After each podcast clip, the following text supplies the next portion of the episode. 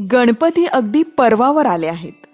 दरवर्षीप्रमाणे यावर्षी कोरोनामुळे किंवा लॉकडाऊनमुळे वातावरण जरी गजबजलेलं नसलं तरीही बाप्पा येणार आहेत या खुशीनं आपल्या मनात आपल्या घरात वातावरण प्रसन्न असतं. कारण भक्तिभाव हा आपल्या मनातच असतो नाही का?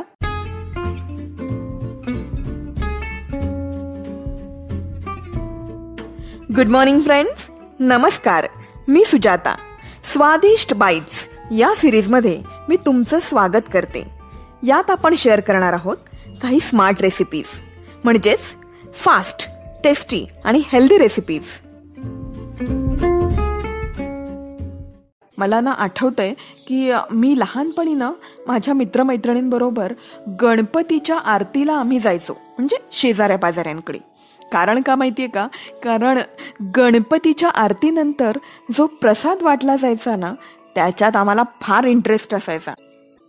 तर माझ्या मित्रमैत्रिणींनो जर तुम्हाला असा प्रश्न पडत असेल की गणपतीला आज आरतीनंतर प्रसाद म्हणून काय बनवू तर माझ्याकडे एक क्विक उत्तर आहे.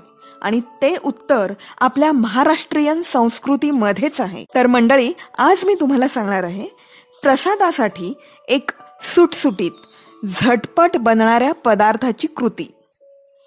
त्या पदार्थाचं नाव आहे पंचखाद्य. अर्थात आपल्या कोकणामध्ये महाराष्ट्रात किंवा दक्षिण भारतामध्येही हा पदार्थ प्रसाद म्हणून बनवला जातो. पंचखाद्य. पंच. पंच म्हणजे पाच. हा पदार्थ बनवण्यासाठी पाच वस्तू यात घातल्या जातात. खरं तर हा पदार्थ विविध प्रकारांनी बनवला जातो. पण आज आपण जो पदार्थ बनवणार आहोत तो पदार्थ ज्या पाच इन्ग्रेडियंट्सने बनणार आहे त्यांची नावं ख पासून सुरू होतात. उदाहरणार्थ खोबरं खसखस खडी साखर खारीक आणि खिशमिश. आहेत ना हे सगळे पदार्थ पौष्टिक?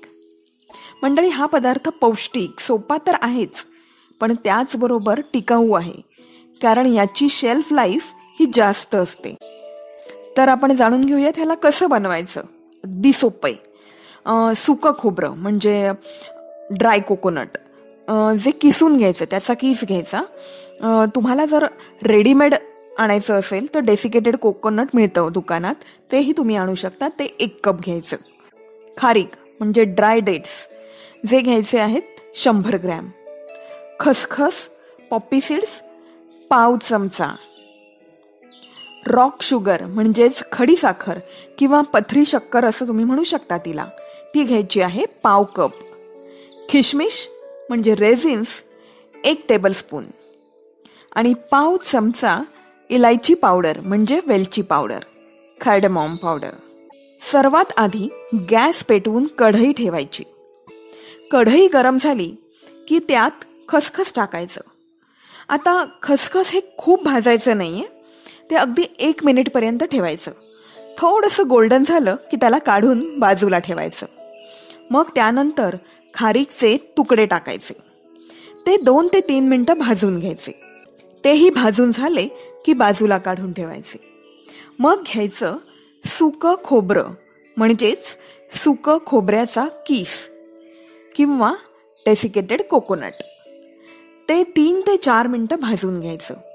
तेही गोल्डन झालं की त्याला काढून बाजूला ठेवायचं. हे तीनही भाजलेले पदार्थ रूम टेम्परेचरवर येईपर्यंत म्हणजे थंड होईपर्यंत थांबायचं. आणि हे थंड झाले की मग मिक्सरमध्ये ब्लेंडरमध्ये घालायचे. त्यात आपण खडी साखर किंवा पत्री साखर घालायची आणि ग्राइंड करायचं. हे मिश्रण ब्लेंड करताना थोडं खडबडीत राहील एवढं पहा. ब्लेंड करून झालं की ते मिक्सिंग बाउलमध्ये काढायचं. आणि त्यामध्ये घालायचे किशमिशचे तुकडे. झाला प्रसाद तयार. आहे की नाही सोपा यामध्ये जे खोबरं किंवा खसखस जे आपण भाजलंय ते भाजल्यानंतर त्यात लगेच जर आपण साखर घातली तर ती वितळून चिकट होऊ शकते. आणि म्हणूनच ते थंड होईपर्यंत थांबणं आवश्यक आहे. आणि तुमची इच्छा असेल तर यात तुम्ही काजू बदाम किंवा कोणत्याही प्रकारचे ड्रायफ्रुट्स टाकू शकता. तर मग कशी वाटली ही छोटीशी सोपी सुटसुटीत आणि झटपट रेसिपी तुम्ही काहीही अगदी काहीही बनवून मनोभावे भक्तिभावे बाप्पासमोर ठेवलं की त्याचा आपोआप प्रसाद होणारच आहे बाप्पाच्या आशीर्वादाने. नाही का? मला गणपतीची एक सुंदर कविता आठवते तिच्या काही काव्यपंक्ती ऐकवते. मखरा आधीच भरून जात मखरासारखं मन. मखरा आधीच भरून जातं. मखरासारखं मन.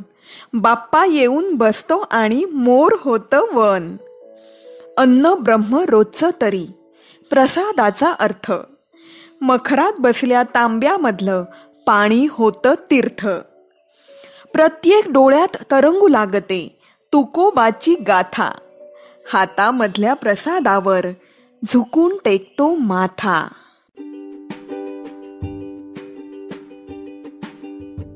तर मित्रमैत्रिणींनो मी सुजाता. तुम्हा सर्वांचा आत्तापुरता निरोप घेते. पुन्हा आपण लवकरच भेटू एका नव्या रेसिपी सोबत.